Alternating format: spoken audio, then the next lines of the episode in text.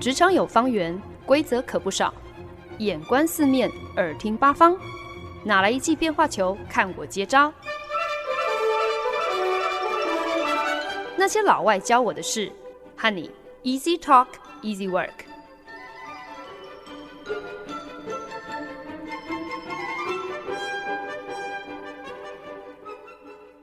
您现在收听的是《那些老外教我的事》，我是节目主持人焕恩。前几天呢，看到了一篇文章，说无聊的美国年轻人呢，近期非常流行所谓的 vaccine culture，就是疫苗文化。那什么是疫苗文化呢？就是呢，有些人预约打疫苗之后呢，会选择盛装出席，穿那种超长晚礼服哦，就是把打个疫苗搞得像是去参加毕业舞会一样。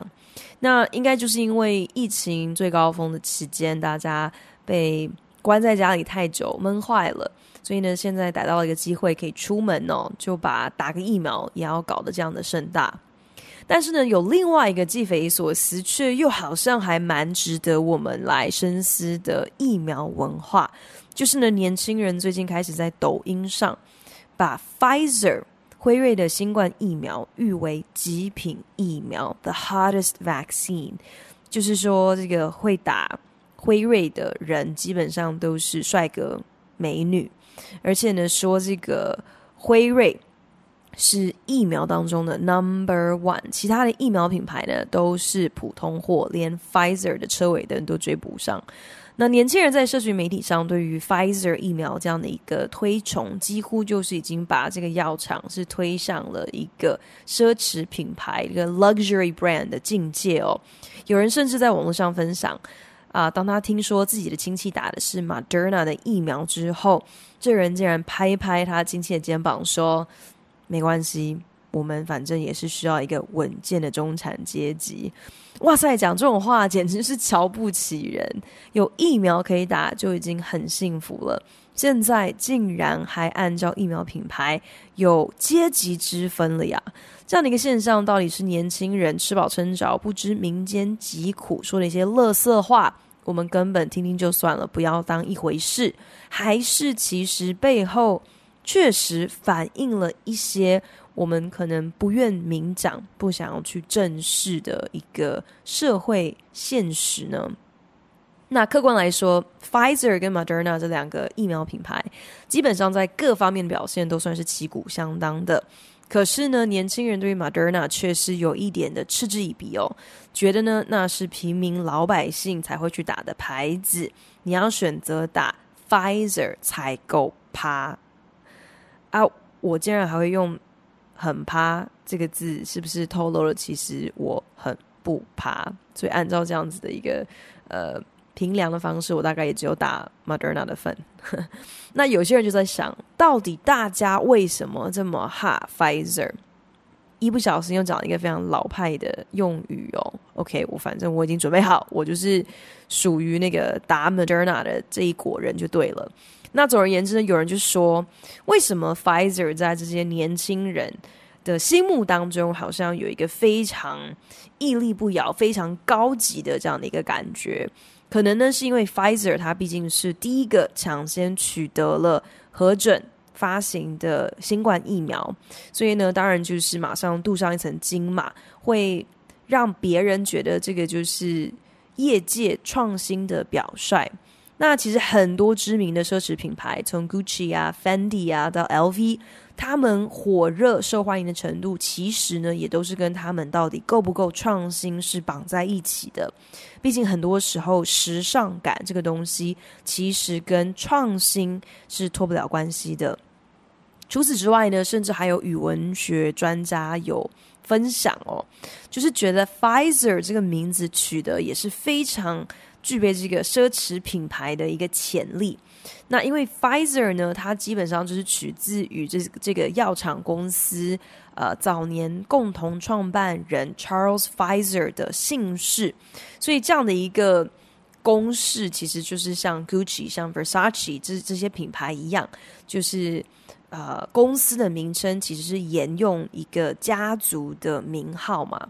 那再来呢，Pfizer 虽然明明是发这个 f f f 的这个发音哦，可是呢，它的拼法在字首却藏了一个不发音的 p，一个 silent p，就跟爱马仕 Hermes 有这个异曲同工之妙哦。那你你的这个名字里头会出现 silent anything，不用发声、不能发声的任何字母，瞬间好像就会让你觉得，哎，你的名字好像很高级，不像是 Moderna。这个名字一听就是觉得好像有一点点 try too hard，太想红了，就是唯恐人家不知道自己很 modern、很现代，所以呢，必须要在名字里头就直接叫做现代。那效果可能就很像是你替小孩子取名字的时候，把小孩子叫做大帅啊、美丽啊、聪明一样哦。那如果这个听众朋友你们，呃，有人的名字，或者是你们身边亲朋好友有人的名字就叫做大帅、美丽，或者是聪明。那在在这边真的真的没有冒犯的意思啦，就就只是举例说明一下啦。那总之呢，大概就是因为这样子，所以网络上就有人会把 Pfizer 的疫苗比喻成像是 iPhone 手机，Moderna 呢，充其量就是可能时下比较新款一点的 Android 手机，大概像是三星之类的。那娇生 Johnson and Johnson 和 AZ 的疫苗就就完全不要提了，他们根本就是应该是那种远古的 Nokia 手机吧。那结合以上这些原因哦，就可能是能够解释说，为什么有些人会把 Pfizer 看作就是疫苗界的这个极致奢华品牌。哎、可是这些屁孩有所不知，哎，其实最早期嘛，Moderna 的疫苗才是所有疫苗当中单价最贵的一个呢。可是呢，我觉得这大概也就牵涉了，其实大家对于所谓的 luxury brand 这些奢侈品牌，一直都是会存在一些很不理性的想法跟观点啦。呃，如果你不够贵的话，人家会觉得肯定你这个品质是有问题的。可是呢，就算你的价钱贵森森哦，却也不代表你够高级，你够有品味。所以呢，本周的这个科科科系列呢，就想要呃，从疫苗竟然也可以跻身奢侈品行列，来跟大家一起聊一聊这个我们在呃奢侈品的。消费行为背后有一些什么样子的思维，什么样子的价值观，可以揭露一个怎么样子的社会现实面？我们的消费行为应该可以说是最容易泄露我们各种秘密还有真面目的一个门道哦。因为我们今天愿意花多少钱买什么东西，其实呢，就是呃间接透露了我们的喜好、我们的需求以及我们所看重的。优先顺序到底是什么？有的时候呢，更是直接揭发了我们其实每一个人都是极度的不理性的，尤其呢是在呃奢侈品的消费上最为明显。如果我们真的是能够时时刻刻保持理性思考，而且都是按照牌理出牌，有一个逻辑可循的话，那无论在任何事上，当然都应该要极大化自己的利益。为优先喽，特别是我们自己在财务上的利益。可是呢，研究就指出，很多奢侈品的消费者，其实他们根本是没有能力去负担这样子的开销的。你现在放眼望去，手提包百百种，那为什么偏偏就是有很多人宁可要多花那几千块，甚至是几万块、几十万块？就算是要他背上庞大卡债，他仍然宁可选择去买那种有头有脸的知名品牌呢？那奢侈品牌的这个魔力呢？其实我觉得根本就是，呃，因因为消费者他们会很心甘情愿的去自动脑补很多这些品牌的附加价值，好来合理化它贵森森的价钱。那今天之所以选购特定的奢侈品，很多时候其实都已经是跟这个产品的机能性、功能性是毫无关系的。主要呢，就是消费者他们总是可以有各种的说法来说服自己说，说这个东西真的值这么多零。拿智慧型手机来讲，那苹果呢，仍然是多数消费者的首选嘛。价格不管再怎么样子让人心如刀割哦，只要有推出了新款机型，就算是要大家露宿街头排队抢头香，很多很多的人咬着牙再贵也都要把钱掏出来哦。那或许苹果在设计上的质感确实是呃独树一格，呃，其他品牌难望其项背。可是真的有比其他竞争对手好到可以开价开到这么高吗？但是这种彻底罔顾自己荷包的品牌忠诚度，其实早就已经超越了理性逻辑可以解释的范围了。毕竟呢，奢侈品的消费。更多的时候，满足的是我们情感上的一个需求嘛。那老外有一种说法叫做 “retail therapy”，意思就是你心情不好的时候，你疯狂的血拼一回，心里就爽快舒坦多了。这种舒压性，甚至可以说是冲动性以及报复性的购买行为，被大部分的人认为是能够有效缓解焦虑的。呃，我觉得。主要应该就是因为大家觉得我们的生活当中实在是有太多无我们所无法控制的鸟事了，唯独刷卡购物这件事情，至少你在把卡拿出来然后刷下去的那一瞬间，你会觉得一切都是由自己主导，是我说了算。当然，信用卡账单来的那一瞬间，可能又有一些不同的 想法，但是至少在消费的那一秒当中，你是老大。那更深的一些心理因素呢，不外乎就是可能会觉得自己在工作上、在生活上已经这么辛苦，或者是受尽了这些委屈，当然值得要来对自己好一点，要来慰劳自己一下，时不时能够犒赏自己，买得起好看的、好吃的、好用的东西。我觉得某种程度上，真的不只是在抚慰自己的心灵哦，其实更是一种肯定自我的。方式嘛，让自己觉得，诶，我还是有价值的一个非常简单的方法。那当然呢，我们也都知道，这种过度依赖物质，好来满足自己心灵上需求的这样的一个方式，那到头来，除了可能会累积一屁股的卡债之外，一切真的都只是一场空哦。而到最后呢，那些你需要解决的困难，你需要面对的问题。都还是在啊，没有一个是你躲得掉的。只是呢，在获得物质满足的那一瞬间，即便是治标不治本，却仍旧是一个非常有效的片刻的兴奋剂嘛。那当然呢，会独钟奢侈品牌，愿意啊，为了买这个奢侈品。可能没有到倾家荡产啦，可是确实是付上呃很可观的财务上的代价。更多时候呢，其实就是啊、因为这样子是一个最外显的，可以表彰自己的身份、自己的地位的一种方式，要让身边的人知道自己呢可是有来头、是有本事的。所以呢，就算要打肿脸充胖子，也不能够被别人看扁呐、啊。那或许这样的一个消费动机。听起来真的很肤浅哦，可是呢，我们对于奢侈品的讲究啊、呃，说到底，其实往往是超脱于表象的。不然，我们大部分人就随便买个山寨版的就好啦，还可以省点钱哦。可是，我们都心里明白，今天你就算骗得过别人，你骗不了自己。你自己会知道你自己用的是假货，那你心中的优越感自然就会打折扣。那因为我们打从心底对于 authenticity，对于货真价实是有一个很本能的渴望的。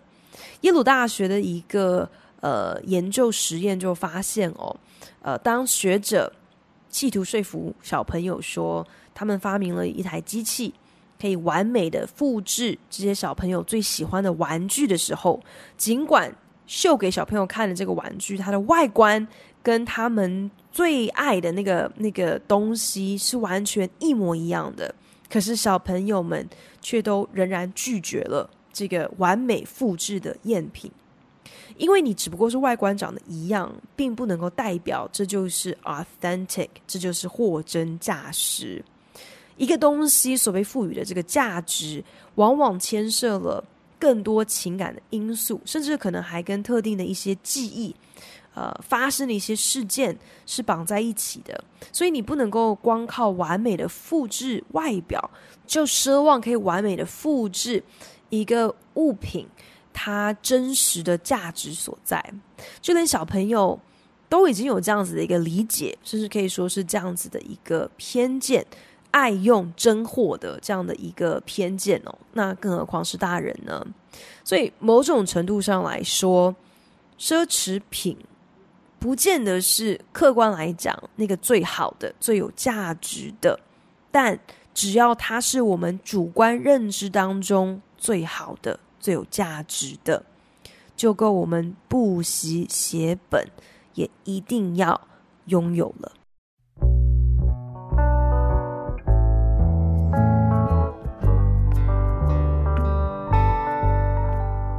本节目由好家庭联盟网、台北 Bravo FM 九一点三、台中古典音乐台 FM 九七点七制作播出。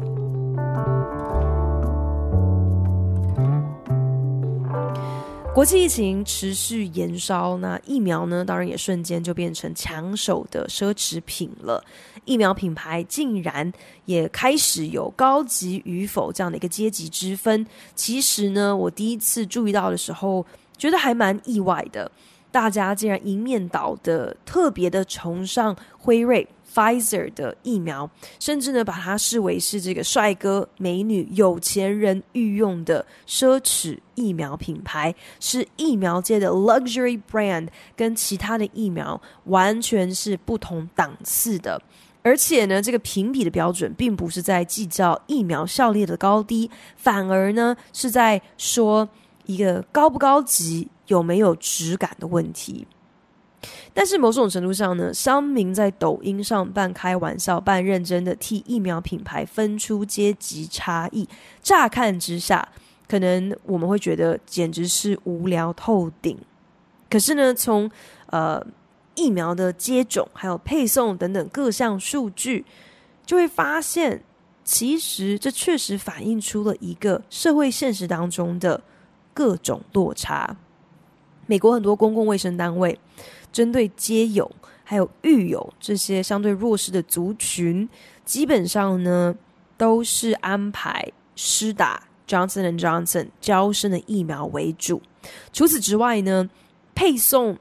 呃疫苗到偏乡地区以及是呃以移民为主的这些社区，呃主要使用的疫苗也都是以娇生为主。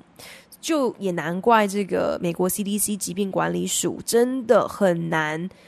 有效的来说服社会大众说，招生并不是次等疫苗，疫苗品牌没有阶级之分，因为就连政府单位的种种行为都忍不住会让人家给一些不同的疫苗品牌贴上不同的标签。已经接种疫苗的族群来讲呢，在美国目前也是白人占居多数哦。相对来说，有色人种因为很多的原因，其实呃接种疫苗的接种率还是蛮落后的。除此之外呢，全球疫苗的库存量也等于是被少数相对富裕的国家垄断了超过半数，甚至呢，在这些国家当中都已经开始出现了供过于求的情况，甚至不知道这些多出来的疫苗到底该怎么处理。所以呢，在这些富有国家的国民，他们好像自然。还有这样子的一个闲情逸致，可以针对疫苗品牌去挑三拣四，完全无视于其他很多财力跟资源都相对有限的小国，苦于买不到足够的疫苗，要面临更加严峻、更加加倍的这个防疫挑战。去计较疫苗品牌的阶级之分，确实是很可笑的哦。可是你不可否认的是，本来应该是救命的。民生医疗资源，如今却搞到一针难求，资源分配上的这个不公平、不公义，你今天不管是横看是竖看，都是一个不争的事实。疫苗俨然成为了社会中寄存的各种严重落差，不管你是阶级的不公、贫富的差距、种族的不平等，啊、等等的最新的一道照妖镜啦。从这些嗯条件上，你都看得到这个疫苗资源是严重的分布不均。从新冠疫苗成功问世之后呢，甚至也一直传出了。所谓疫苗观光这样的一个商机，很多高档旅游代办公司呢，就锁定了金字塔最顶端的有钱客层，推出了天价旅游方案，可以让你出国观光兼打疫苗。你只要花上差不多五万美金，就可以让你包机飞杜拜，在私人的医疗机构施打第一剂疫苗之后，入住三十个晚上，然后等到时间满。满足了，你就可以再打第二剂疫苗。在这么多国家都买不到疫苗的情况之下，竟然有人这样子公然的要发疫苗财，让有钱人可以抢在其他更需要的人之前取得医疗资源，这当然引发了非常多的争议。可是，即便这好像是一个从道德上头很值得人诟病的行为，但是呢，并没有阻止。很多有钱的国家，呃，等于也是间接的比照办理哦。比方说，美国阿拉斯加州前阵子也就才宣布，他们打算开放，可以让任何来阿拉斯加观光的旅客落地机场，马上就可以免费施打疫苗。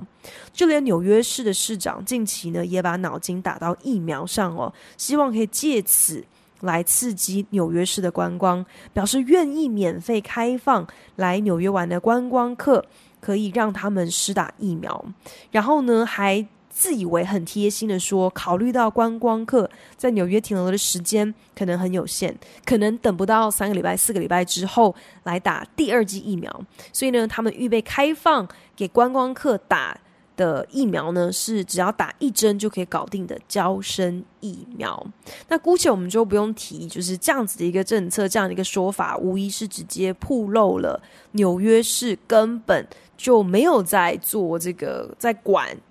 呃入境入市的这些观光客有没有好好乖乖的被隔离十四天这件事情哦。重点是。娇生疫苗不久之前也因为出现了血栓的问题，在美国曾经一度全面暂停施打。那现在纽约市市长等于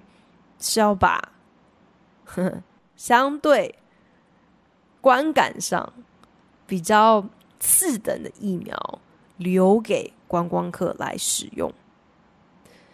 疫苗无疑是当前最夯的一个资源争夺战，而真正的阶级之分，其实根本就不是 Pfizer PK Moderna，或者是 Pfizer PK 招生，因为有疫苗可以打这样的一个选择本身就已经是时下最千金难买的奢侈了，所以呢，这是一个 have and have not 的。资源不公平的社会现象，疫苗竟然也能够入列奢侈品，这一方面确实是透露了我们活在一个极度扭曲、资源分配非常不均的社会现实中。可是呢，确实也让我感到好奇哦，我们对于奢侈品的消费背后，到底是抱持着一个怎么样子的价值观跟思维呢？或许也能够借此来明白哦。那些在抖音上评比疫苗品牌谁比较高级、谁比较有质感的年轻人，他们到底纯粹只是啊、无知无脑的开个玩笑，还是其实背后真的是存在一些什么值得我们好好的来反思一下？我们对奢侈品的需求还有定义。所谓的 luxury 奢侈，从头到尾就是一个可以区分你我的一个排他工具。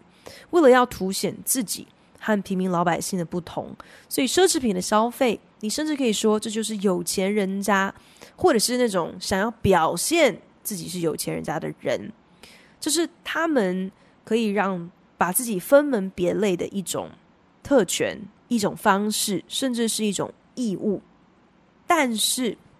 奢侈品牌赖以为生的这种排他性。专属性，这可以说是一道一道，本来应该是用来可以自动淘汰掉那些不配的、不合适的人的这个保护高墙，就因为各种原因开始慢慢倒下嘛。现在人人都是多卡在手，而且呢，信用卡分期付款的方案百百种，线上购物更是轻松便捷，让不管是再怎么样子高级的品牌，忽然之间好像对所有人来说都有种唾手可得的感觉。对奢侈品牌来讲呢，本来应该是要拒人于千里之外的这些神秘面纱，都这样子被掀开了。这这不是一件好事啊！从头到尾，他们都不是，他们存在的目的并不是为了要迎合大众的口味，他们应该是非常小众、非常专精、专属于特定消费族群的。所以今天，如果这些奢侈品牌想要继续的来巩固自己极致奢华的地位，去吸引到真正他们想要吸引到的客层，他们势必得要更多的来了解购买奢侈品的背后的这个消费心态。原来啊，奢侈品的消费心理学是大有学问的，不是好像。只是一个散财的土豪心态，这么简单就可以完全解释得清的。想当年，美国的年轻潮牌 Abercrombie and Fitch，他们发明了这个猛男驻店的行销手法而红极一时。ANF 的策略呢，其实非常简单，就是他们在每一间分店门口安排只穿牛仔裤，然后裸露上半身的肌肉帅哥担任品牌大使，在店门口来迎宾招揽生意。如果呢，你认为应该就只是女性消费者最爱、最吃这种卖肉招式的话，那你就错了。根据研究显示，A N F 的肉搏行销竟然是对男性消费者最为有效。怎么一回事呢？看到门口排排站这些面貌姣好、身材健美的男性，竟然可以成功刺激这些男性消费者去专攻高单价商品。这背后的这个。心理的要素，应该就是透过这样的一个消费行为，让这些男性消费者可以自我感觉良好。简单来讲，就是可以让自己稍微自我膨胀一些吧。虽然我可能没有你长得帅，没有你练得壮，可是我有这个钱买得起这些东西，这样我自己也觉得还蛮 man 的。你在其他强势的男性面前，就是应该不能说沦落啦，可能是还蛮本能的，会想要借由购买高单价的商品来拉抬自己的身价，来彰显自己的地位。所以呢，就是这样子的一个心态，想要拉抬自己的地位的这样的一个心态，其实就是购买奢侈品的一个最主要的动力吧。透过买高级货来提升自己的地位。或者是巩固自己的地位。那有一个研究就曾经提出一个，我觉得是还蛮有趣的一个发现哦，就发现说呢，呃，政治立场相对保守的这些有钱人，他们其实更容易会依赖奢侈品的消费来巩固、来彰显自己的社经地位。可是呢，相对来讲，政治立场是比较开放。自由比较 liberal 的有钱人，他们往往是比较偏好那种比较有独特性、比较有创意的产品或者是体验，而不是单纯的物质享受而已。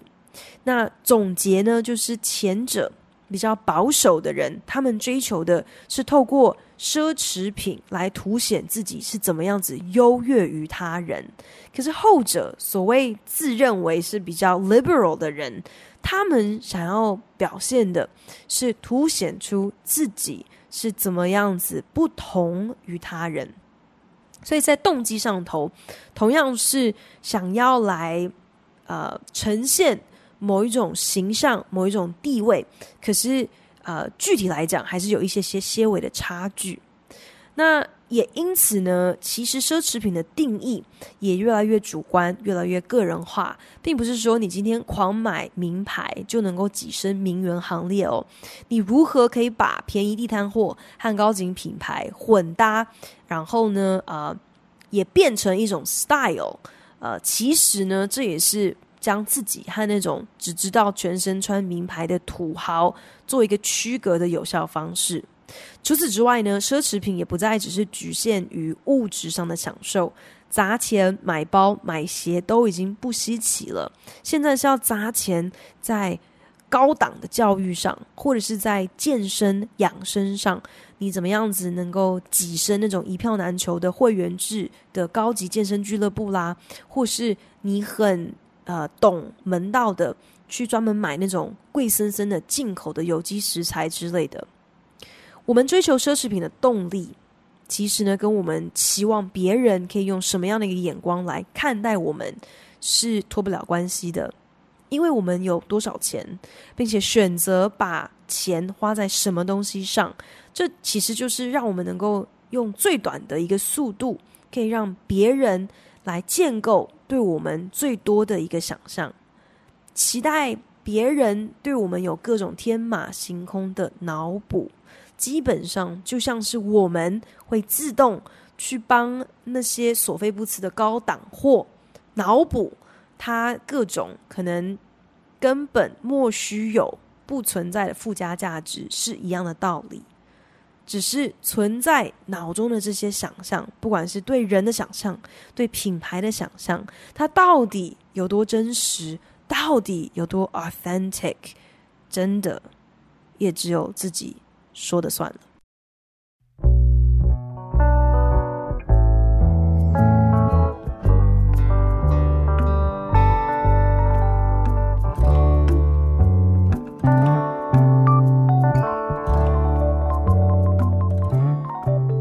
您现在收听的是《那些老外教我的事》，我是节目主持人焕恩。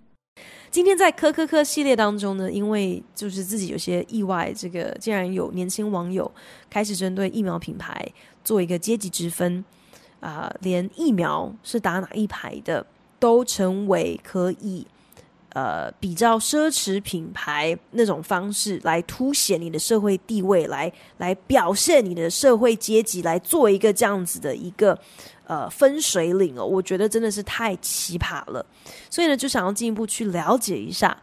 概括来说，我们对于奢侈品到底是出于一个什么样子的心态在追求？那在追求过程当中，又可能会遇到一些什么样的挣扎？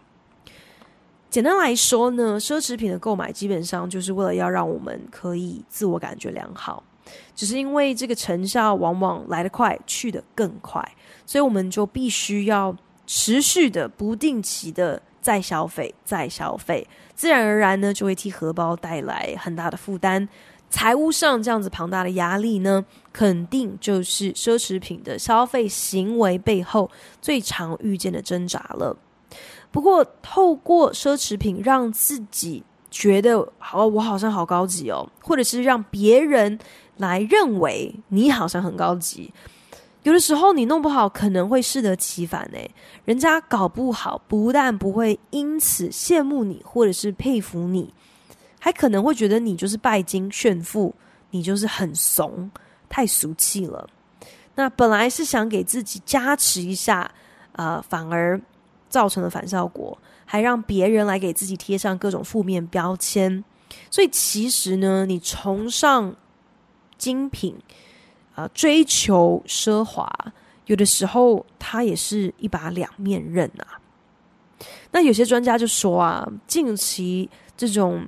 有些人会开始对疫苗品牌有一些阶级意识哦，源自美国这样的一个现象，真是一点都不奇怪。毕竟美国人的民族性就是好胜。爱比较，什么都要争第一，什么都可以是零和游戏，什么最夯最红的东西都一定要想办法沾上边，才能够凸显自己跟得上流行。逮到任何的机会，可以分你我，可以划界限，可以揪出彼此的差异，而不是共同点，那当然是求之不得，一定要好好把握。我只是感慨，我们真的就是活在一个这么现实的世界。琐碎细微如打疫苗这样的事情，都可以成为分化我们的切点；而即使琐碎而细微的事情，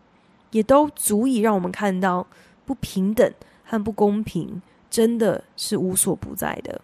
其实现在所谓的贫富差距，已经不只是在用金钱来衡量了，就像奢侈品的定义一样，不再只是精品、名牌而已。真正的贫富差距，其实是在于你有没有 access。access 是什么？简单来讲，就是你有没有门路，你对于特定资源的接近性有多高，你有没有对的管道，够多的管道，可以在对的时间适时的把握住机会呢？我这阵子在脸书上就是有在贱卖一些家具啊、小电器什么的。那因为价格卖的很便宜，所以呢，一个单品常常会有很多人来询问。那我就意外的发现哦，会在脸书上捡便宜买二手货的人。很多在新加坡其实是外籍移工，那他们基本上从事的是劳力工作居多，所以他们的工时通常是比较难掌握的。他们可以自由活动的时间也没有太多的弹性，再加上这些移工他们手边的资源很有限，所以呢，要么就是住有门禁的宿舍，或者是一些什么就是集体管理的地方，通常都是呃离市区是比较远的。再来呢，英文也不是他们的母语，所以语文沟通上其实呢也有一点卡。那除此之外呢，他们也主要就是依赖大众交通工具嘛，没有自己的车可以趴趴走。那所以呢，对于自己的工作还有生活空间以外的街区，其实都是很陌生的，不认路、不熟悉这个城市里头的交通。所以你也可以说。他们是最符合、最迫切需要打折扣的这样的一个课程哦。可是呢，就是因为以上我讲的这些原因，所以呢，在议价、在讨论、确定面交取货的事宜的时候，这样子的客群往往没有办法即刻的回复。他们可能也不知道可以透过网络银行用手机来汇款，呃，来事先支付定金。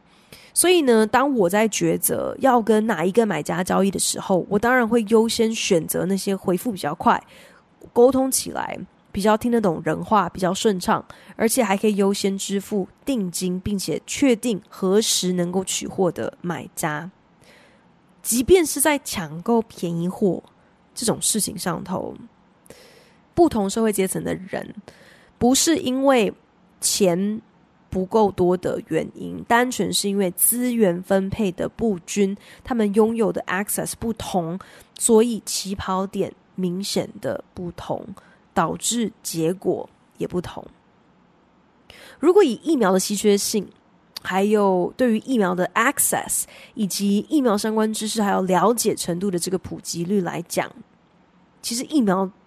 的确就是一个奢侈品。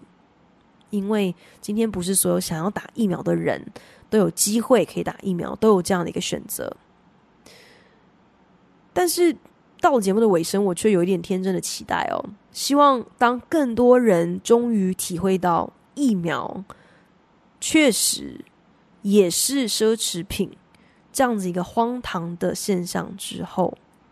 不是因此会助长人跟人之间的阶级之分，把接种不同疫苗品牌的人。当成非我族类，当成一个理由，可以去分你我，去划界限，去呃有派系，有不同的阵营，而是可以终于让大家好像不再能够忽视我们眼前这样的一个社会怪象哦，反而可能会多花一点点的时间，多一点点的心思去思考，怎么会我们这个资源分配的不均？不公可以严重到这个程度，要解决任何问题之前，都必须要先正视这个问题是真实存在的嘛？唯有如此，我们才可能会动起来，才可能会去想办法去做调整，去做相对应的一个处理。希望等到台湾听众朋友。有更多让大家心安的疫苗的选择的时候，也能够好好把握。毕竟有疫苗打，真的是一个幸福。是一个 privilege，是一个不是所有人都可以得到的 access。感谢您的收听，希望您听完这一集有一些收获。如果有任何建议，或是听完有什么样子的心得，都希望你可以在 Facebook 上搜寻那些老外教我的事，来跟我分享哦。对了，如果您是用 Apple Podcast 听这一集的话，请帮我评分五颗星或留言。如果您是用 Castbox、Spotify 等 APP 平台收听，也请你帮我分享给您的朋友。那我们就下一集再见喽，拜。